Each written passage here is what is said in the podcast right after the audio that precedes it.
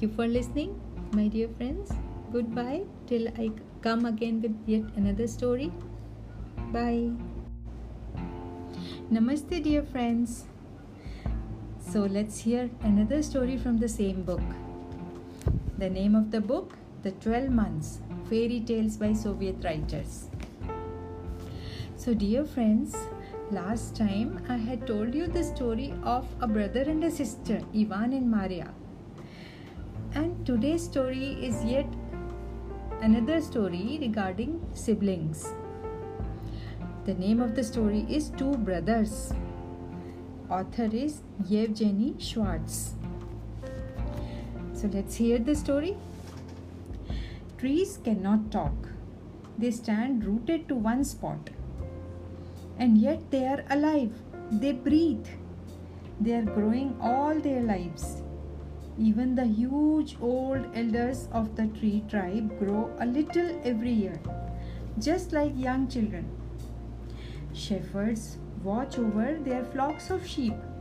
Foresters tend the forest.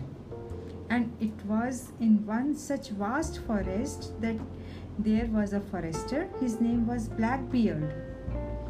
All day long he would walk in the forest inspecting the trees, each of which he knew by name. In the forest, he was in good spirits. At home, he would sigh and look gloomy. All was going well with his forest, but his sons at home brought grief upon him. Their names were Elder and Junior. Elder was 12, Junior 7. No matter how much the forester reproached his children, no matter how much he begged them, the brothers quarreled every day like bitter foes. Then one day, it was the morning of the 28th of December. He called his sons to him and said there would be no decorated New Year tree in time for the party. Someone would have to go to town for the New Year tree decorations. Mother could not go alone because the wolves would eat her. He could not go since he was not used to do shopping and the two certainly could not go. Without their parents, the elder brother would surely fight the younger. Elder was a sensible lad. He did his lessons well, read a lot, and had a persuasive tongue. And now he set to convincing his father that he would not lay a finger on the junior, that the house would be in perfect order until the parents came home from the town. Do I have your word on it? his father asked. Upon my honor, replied Elder. Fair enough, said his father. We'll be away three days. We'll be back on the evening of the 31st, round about 8 o'clock. You will be in charge till then. You will be responsible for the house and main thing for your brother. You act like a father to him. Do you hear? So their mother cooked three dinners, three breakfasts, and three suppers to last for three days and showed the lads how to warm them up. And their father brought in firewood for three days and handed Elder a box of matches.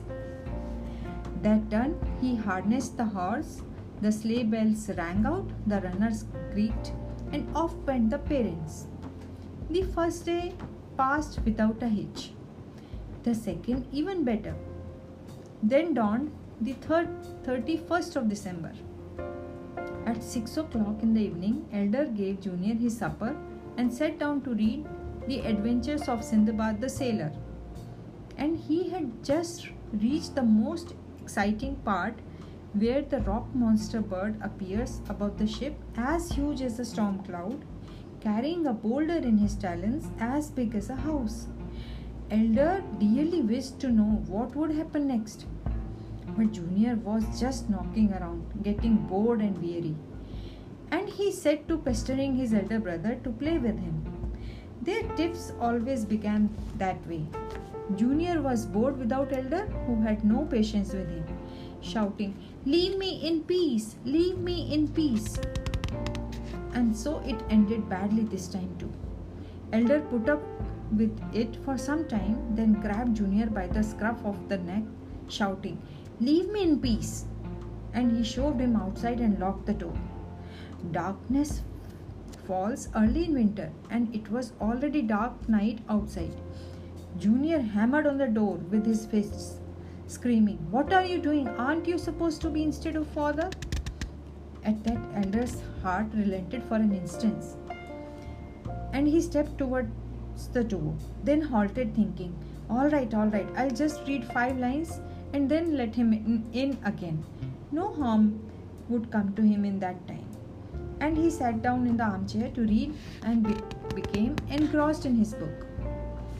When he looked up, the clock showed quarter to eight. Elder leapt up with a shout. Good gracious me, what have I done? Junior's out there in the cold all by himself with no coat. And he rushed to the door, flinging it open. The night was pitch black, as still as still can be. At the top of his voice, he called Junior, but no answer came. So Elder lit a lamp and went out to search every nook and cranny of the yard. His brother had vanished without a trace. Fresh snow covered the ground and held no trace of Junior. He had disappeared as if the rock bird had carried him off. Elder cried bitter tears and loudly begged Junior's forgiveness. But even that did not help. The younger brother did not respond. The household clock chimed eight times, and just then he heard sleigh bells ringing far away in the forest. They are back, Elder thought in alarm. Oh dear, if only time would turn back two hours, I wouldn't chuck, chuck out Junior outside. He would be standing here together laughing with joy. The sleigh bells were now coming closer and closer. He could hear the horse snorting, the runner screeching, and the sleigh entering the yard. There was father jumping out of the sleigh, his beard completely white with hoar frost. After him came mother, stepping out of the sleigh with a big basket in her hand. Both father and mother were happy. They did not know about the awful thing that had happened at home. What are you doing outside without a, without a coat? Mother asked. Where is the junior? asked father. Elder said not a word. Where is your younger brother? asked father once again. Elder burst into tears. His father took him by the arm and led him indoors. And mother followed in silence. Then Elder told his parents the whole story. His story over, the boy glanced at his father. The room was warm, yet the hoarfrost on his father's beard had not melted. Then Elder gasped, realizing that the beard was not white from frost. So shocked was his father that his hair had turned entirely white. Get your coat on, said father quietly. Get your coat on and get out. And don't you dare come back until you have found your younger brother. Oh my, oh my, will we be without any children at all? asked mother through her tears. But father said nothing. Elder dressed up warmly, took a lantern, and went outside. He walked into the night calling his brother, walking on and calling out. But no one answered. The familiar forest towered about him like a wall, yet it seemed to Elder that he was all alone in the world. Trees, of course, are living things, but they cannot talk, and they stand there rooted to the spot. What is more, in winter, they are fast asleep. So the boy had nobody to talk to. He followed the paths along which he had often run with his younger brother. He now fi- found it hard to understand why it was they had bickered all their lives like jackanapes. He recalled how skinny Junior was, how he had tuft of hair that stood up straight on the top of his head how heartily he laughed when Elder cracked a rare joke with him, and how happy and excited he was whenever Elder joined in a game with him. Elder felt such pity for his brother that he did not notice cold or gloom or silence. Only now and again did the eerie forest scare him, and he glanced furtively round like a frightened hare. Elder, true enough, was now a big boy, all of 12 years old, but Surrounded by the huge tree of the forest, he seemed just a tiny being. He had reached the end of his father's section. Now began the section for which the neighboring forester was responsible. He came over every Sunday for a game of chess with father. Next, Elder reached the boundary of that section too, and he stepped out into the preserve of the forester who came visiting just a month, once a month. Then came the stretches of forester whom the lad saw only every three months, every six months, or once a year. The candle in the lantern had been dead for some time, but still the boy walked on and on, on and on, faster and faster. Now he reached the boundary of forester about whom Elder had only heard, but had never met once in his life. After that, the path went up and up, and when it grew light, he saw all around were hills upon hills covered in thick forests. Elder came to a halt. He knew it was seven weeks' ride from home to these hills. How on earth had he covered it in just one night? All of a sudden, the boy caught a faint ringing out there, far, far off. At first, he thought it was ringing in his ears. But then he trembled with excitement. Was it not a sleigh bell? Maybe his brother was found and it was his father coming for him in the sleigh to take him home. But the sound did not come closer, and he had never heard sleigh bells ring so softly, so evenly. I might as well go and find out what that noise is, Elder told himself. And suddenly the boy found himself amidst amazing trees. Tall pines grew all about him but they were transparent like glass. The tops of the pines glittered in the sun so brightly it hurt his eyes just to look at them. The pines swayed in the wind so that bough knocked against bough and made the jingling and tinkling just like little bells. The boy went on and saw transparent fir trees, transparent silver birches, transparent maples, a huge transparent oak stood in the center of a glade and rang out in a bass tone like a bumblebee. Just then the lad felt himself slipping and glanced down at his feet. What was this? Even the earth in this forest was transparent. He could see deep down the dark shadows of trees, roots twisting and turning as they dug into the ground. The boy went up to the silver birch and snapped off a branch. But as he inspected it, the branch melted away, just like an icy skull. Then Elder understood. The forest had frozen solid and turned to ice. It was growing on icy soil, and the tree roots were icy too. But if the frost is so great, how come I'm not so cold? he said. I arranged it, so that the cold caused you no pain for the time being, said someone in a shrill, ringing tone. The boy looked around quickly. Behind him stood a tall old man in a fur coat, hat, and boots of pure snow. The old man's beard and whiskers were of ice and tinkled softly as he spoke. The old fellow stared at the boy unblinking. His expressionless face was so utterly tranquil that the boy's heart skipped a beat. After a pause, the old man repeated his words clearly, smoothly, as if dictating them from a book. I arranged it so that the cold caused you no pain for the time being. Do you know who I am? Would you be Grandfather Frost? asked the boy. By no means, replied the old man coldly. Grandfather Frost is my son. I cursed him. That simpleton is too soft hearted. I am great grandfather Frost. And that's something quite different, my young friend. Follow me. The old man led the way, stepping noiselessly over the ice in his soft snow white boots. Soon they came to a halt by a tall, steep hill.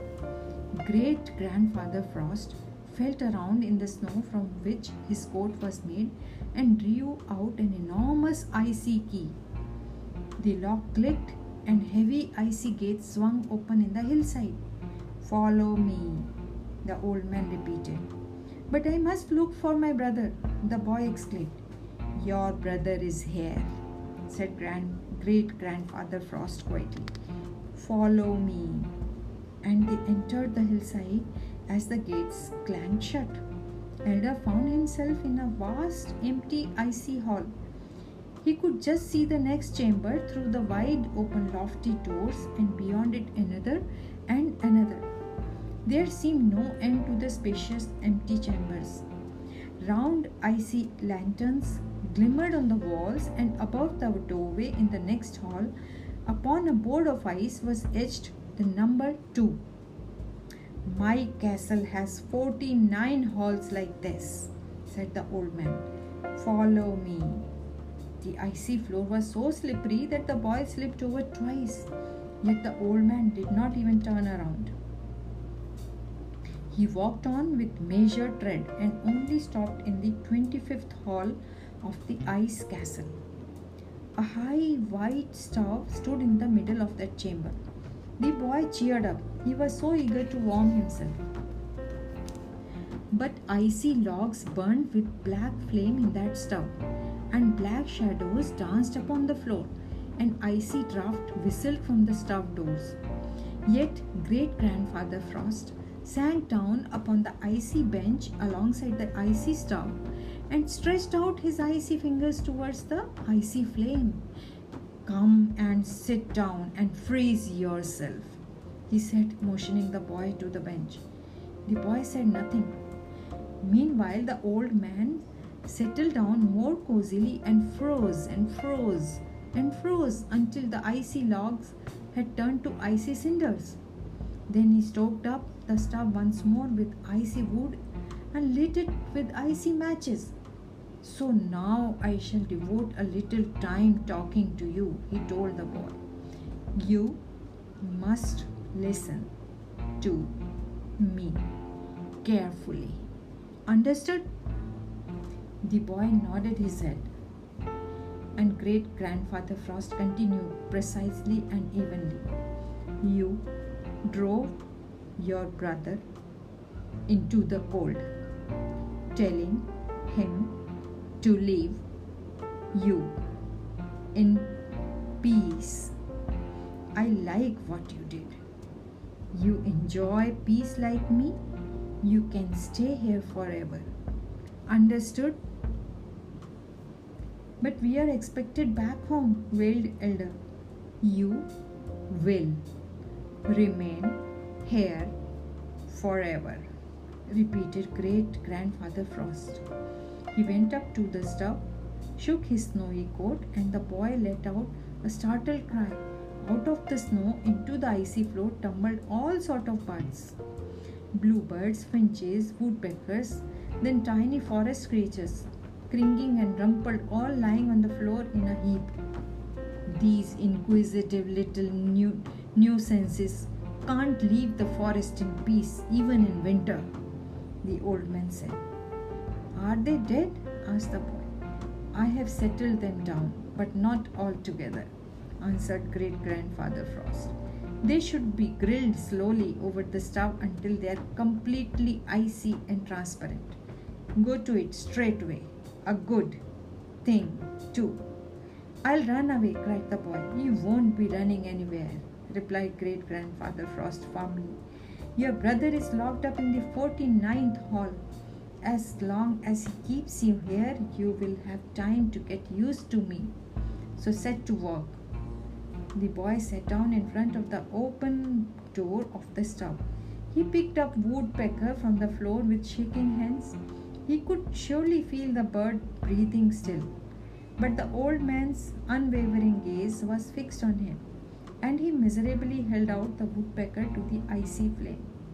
The unfortunate bird's feathers first turned white like snow, then its whole body became as hard as stone. After that, he became as transparent as glass. At that moment, the old man said, That's it. Get to work on the next. The boy toiled away deep into the night with great grandfather Frost standing unmoving alongside him. Then he carefully laid the icy birds in a sack and asked the lad, Are your hands frozen? No, came the reply. That's because I arranged the cold to cause you no pain for the time being, said the old man. But mark my words if you disobey me, I shall freeze you. Sit here and wait. I will be back soon. And great grandfather Frost picked up the sack and disappeared into the bowels of the castle, leaving the boy to himself. He could hear somewhere far, far away a door clanging shut and the echo rolling through all the chambers. Shortly, the old man returned with an empty sack. It's time to drift away to sleep, he said. And he showed the boy, boy an icy bed standing in the corner. As for himself, he went to lie down on the similar bed in the opposite corner of the hall. Two or three minutes later, the boy seemed to hear someone winding a pocket watch. It was only later he had realized that it was great grandfather Frost softly snoring in his sleep. The old man woke him up next morning. Off you go to the pantry, he said. You will find the door in the left hand corner of the hall. Bring breakfast number one. It's on shelf number nine. Off went the boy to the pantry. It was as big as the hall. Frozen food was on all the shelves. and elder brought breakfast number one on an icy dish. There were sausages and tea and bread all turned to ice. All of it had to be chewed or sucked like icicles. I am going about my business, said great grandfather Frost on finishing breakfast. You can wander about all the rooms and even go out of the castle outside. With that, he went off, noiselessly walking in his snow white boots while the boy rushed off to the 49th chamber, he ran stumbling and calling out to his brother at the top of his voice, but only an echo answered. At long last, he arrived at 49th hall and skidded to a halt in amazement. All the doors were wide open except one, the last on which the number 49 was written. The final chamber was locked tight. Junior, shouted elder brother. I've come for you. Are you there? Are you there? came back the echo. The door had been carved out of a whole frozen icy oak. The boy dug his nails into the icy oak bark, but his fingers slipped and slithered off the surface. So he then began to attack the door with his fists, shoulder, shoulders, feet until his strength ran out, but he did not even manage to chip or dent the icy oak. The moment the boy returned quietly to the first hall, great grandfather Frost instantly entered. And after an icy dinner, the boy spent his time till late evening turning the poor frozen birds, squirrels, and hares in front of the icy fire. Thus passed one day after another. And all through the day, Elder thought and thought and thought of one thing only how was he to break down that icy oaken door? He rummaged through the pantry. He searched among sacks of frozen cabbages, frozen corns, frozen nuts, hoping to come across an axe. And finally he found one. But the axe rebounded off the icy oak as if from the rock. Then Elder thought and thought, both in waking and sleeping hours, about the same old thing. How could he rescue his brother? Meanwhile, the old man praised the boy for his calmness. Standing by the stove, as unmoving as a stone pillar, watching the birds, hares, and squirrels turn to ice, great grandfather Frost would say, No, I was right about you, my young friend. Leave me in peace. What a grand words! With the aid of those words, folk constantly put down their brothers. Leave me in peace. Those grand words will one day establish eternal peace on earth. Both mother and father and his poor younger brother, as well as all the foresters he knew, spoke simply, yet great grandfather Frost seemed to be reciting from a book, and his conversation induced just as much despair as the vast bare halls. The old man liked to reminisce about old age old times gone by when glaciers covered almost the whole earth. Oh, how quiet, how marvelous it was then to live in the cold white world, he would recount, and his icy whiskers and beard would tinkle softly. In those days, I was young and full of life. Where have all my good dear friends go- gone? The calm, solid giant mammoths how I love to chat to them. True enough, mammoth language is hard. Those huge beasts used to use huge, uncommonly long words too. It took two or sometimes three days to pronounce just one word in mammoth tongue, but there was no need to hurry then. One time, however, as he was listening to stories of great grandfather Frost, the boy suddenly jumped up and hopped up and un- up and down like a madman. What does your ridiculous behavior mean? asked the old man dryly. The boy did not say a word, but his heart was beating fast with joy. When you think fixedly of one and the same thing, you are bound eventually to think of what to do. Matches, the boy had remembered that in his pocket were the very same matches his father had given him when he went off to town. The very next morning, the moment great grandfather Frost had trudged him about his business, the boy took the eggs and rope from the pantry and ran out of the castle. Since the old man had gone off to the right, the boy rushed to left towards a living forest which shone dully through the transparent trunks of the icy trees. In the very depths of the living forest lay a giant pine tree in the snow. With several swings of the axe, the boy had a great bundle of firewood to take back to the castle. He piled up a tall mound of wood against the icy open door of the 49th hall, lit a match, and set, fry, set fire to dry bracken at the bottom.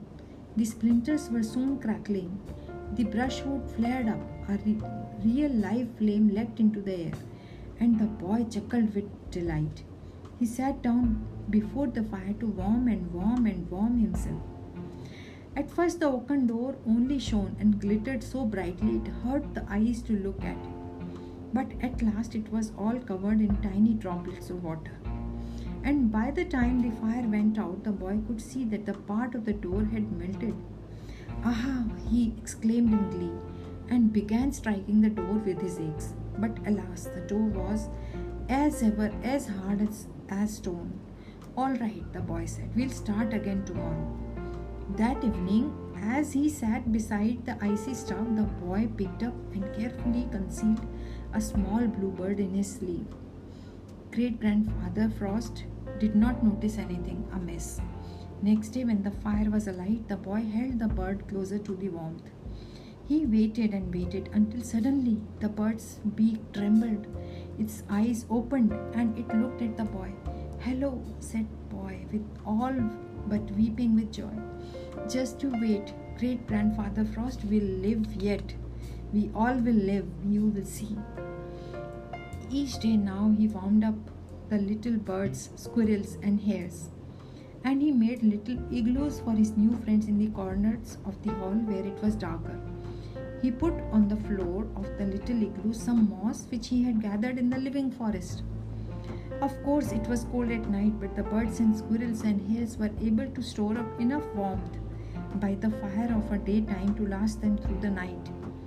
The sacks of cabbages, corn, and nuts were now came in useful. The boy fed his friends all they needed and then he played with them beside the fire or told them stories of his brother hidden in there behind the door.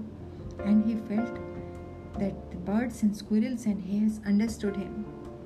One day the boy had brought his bundle of sticks as usual and had lit the fire and sat down to warm himself. Yet none of his friends emerged from their igloos. He was about to ask where they were when a heavy, icy hand shoved him back from the fire. It was great grandfather Frost, who had crept up on him unnoticed in his snow white boots.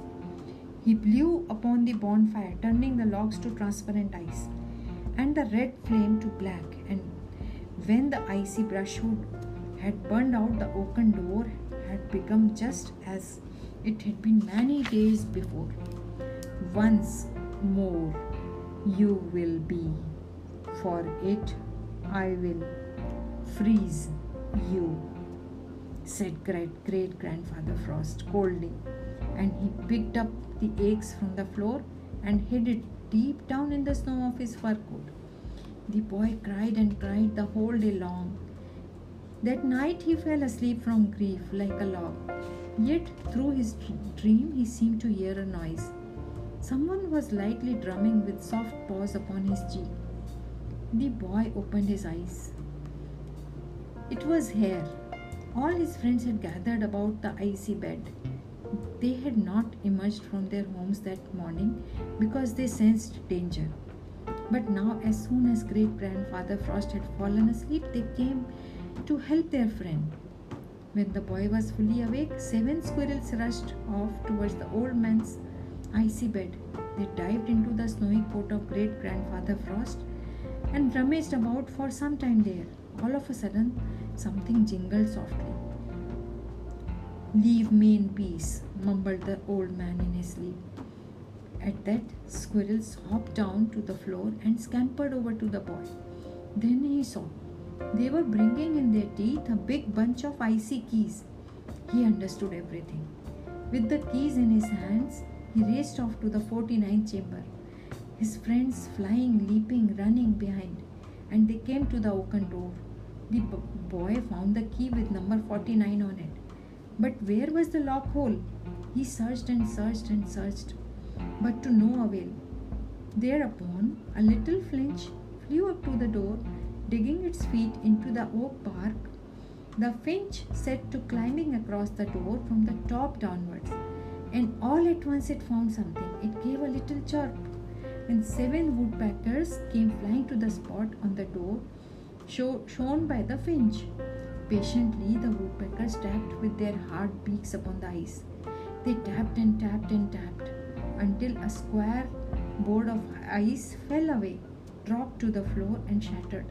Now the boy could see a big lock hole. At once he fitted the key into the lock and turned. The lock clicked and the stubborn door finally opened with a clang. Trembling, the boy entered the last chamber of the icy castle. Transparent icy birds and icy creatures lay scattered upon the floor, and on an icy table in the middle of room stood poor younger brother. He was very miserable and stared straight ahead. There were tears glistening on his cheeks and his tuft of hair sticking up as usual, but he was entirely trans- transparent like a piece of glass. His face, hands, jacket, tuft of hair, and tears upon his cheeks were all made up of ice. He neither breathed nor spoke a word in answer to his brother. Meanwhile, Elder was whispering, Let's run for it. I beg, I beg of you, run. Mother's waiting. Come home quickly.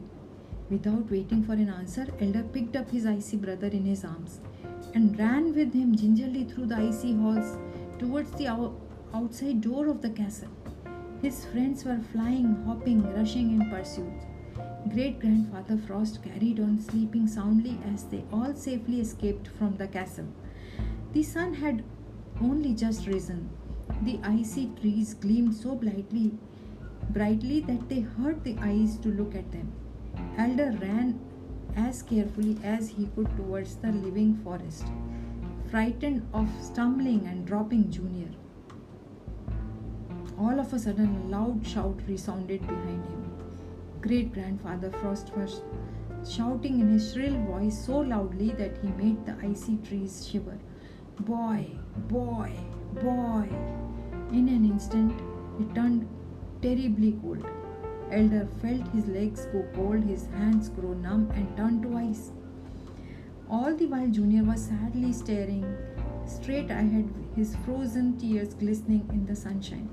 Halt! shouted the old man. Elder came to a stop. Thereupon, all the birds pressed very close to the boy as if covering him with a live, warm fur, fur coat.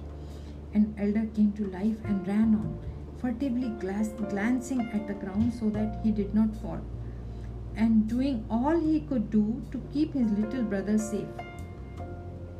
The old man was coming nearer, but the boy did not dare run faster. The icy ground was so slippery, and just when he thought he was lost, the hares suddenly bunched together, tangling themselves up in the old man's feet. Great grandfather Frost fell with a crash, and every time he got to his feet, the hares tripped him up time and again. Of course, they were quaking in their furry boots each time, but they had to save their friends somehow. Somehow, they had to save their friends somehow. And when great grandfather Frost scrambled up for the last time, the boy was already far below him in the living forest, clutching his brother in his arms firmly. Great grandfather Frost wept tears of anguish. And when he cried, it became warmer straightway. Elder noticed that the snow was quickly melting all about and the streams were running through the gullies. And down below in the foothills, he could see birds swelling on the trees. Look, a snowdrop! Elder shouted with joy. But Junior said not one word. As before, he was as lifeless as a rag doll and sadly stared straight ahead. Never mind, father will know what to do, Elder told Junior. He will bring you back to life. He's bound to know how. The boy ran for all he was worth, holding tight to his brother's body. Until he had reached the hills, he had fled swiftly out of fear. But now he simply raced along like the wind out of joy. After all, he had found his brother. Now he had come to the boundary of forest sections about whose foresters he had only heard and he raced on through the preserves of familiar foresters the boy had seen once a year, once every six months, twice in three months, and the closer he got to home, the warmer it became around him.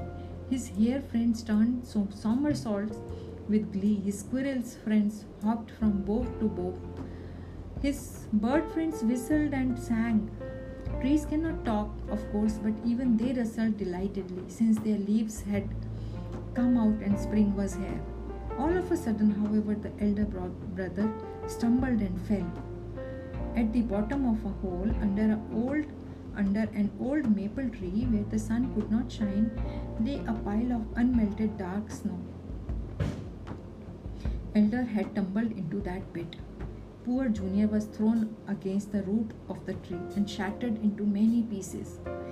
In an instant, a hush descended on the forest and out of the snow softly came familiar shrill voice. Naturally you can't escape from me so easily. Lying on the ground elder wept more bitterly than he had ever wept in his life before. He was no consoling his grief now not at all there was no consoling his grief now not at all he cried and cried until he cried himself to sleep meanwhile the birds gathered up all pieces of Junior, and the squirrels put each piece together with their clever paws and glued them up with birch tree gum. Then all the little creatures huddled round Junior like a live warm coat. As soon as the sun came up, they flew off in all directions. Junior lay in the spring sunshine and it carefully, quietly warmed him up, so much so that the tears on his face dried and his eyes calmly closed, and his hands found their colors. And his jacket became striped, and his boots black, and his tuft of hair unstiffened. The boy sighed once and once again and began to breathe evenly and calmly as if he were asleep. When Elder awoke, he found his brother safe and sound, sleeping on a grassy knoll. Elder stood up and blinked his eyes uncomprehending. The birds were singing, the forest stirring, the brooks loudly babbling in their eddies. Then Elder came to his senses, threw himself on the ground beside his brother, and seized his hand. Junior opened his eyes and spoke as if nothing had happened. Oh, is that you? What time is it? Elder hugged him, helped him to his feet, and both brothers raced off home. Mother and father sat together by the open window in silence. Father's face was just as severe and stern as it had been that evening. He had ordered Elder to find his brother in. How loudly the birds are crying today, said mother. They are pleased at the sunshine, replied father. Squirrels are hopping along the branches, said mother. They too are happy. It's spring, replied father. Did you hear that? Mother suddenly cried. No, said father. What is it? It is someone running. No, said father sadly.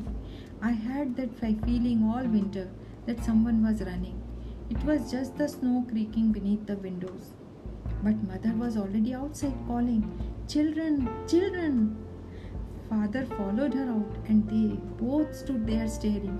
Elder and Junior were running hand in hand through the trees. The parents ran to meet them. And when everyone had calmed down and entered the house, Elder looked at his father and gasped with surprise. His grizzled beard grew black before his eyes and was soon as black as ever. Father shed a good ten years from joy. Folk grow white with grief, while the grey hairs disappear with joy. They melt like hoarfrost in the sun. It happens very, very rarely, true enough, but it does happen sometimes. From that time on, they all lived together in happiness. True, Elder sometimes told his brother, Leave me in peace. But now he would quickly add, But no more than 10 minutes or so, if you don't mind, my dear brother.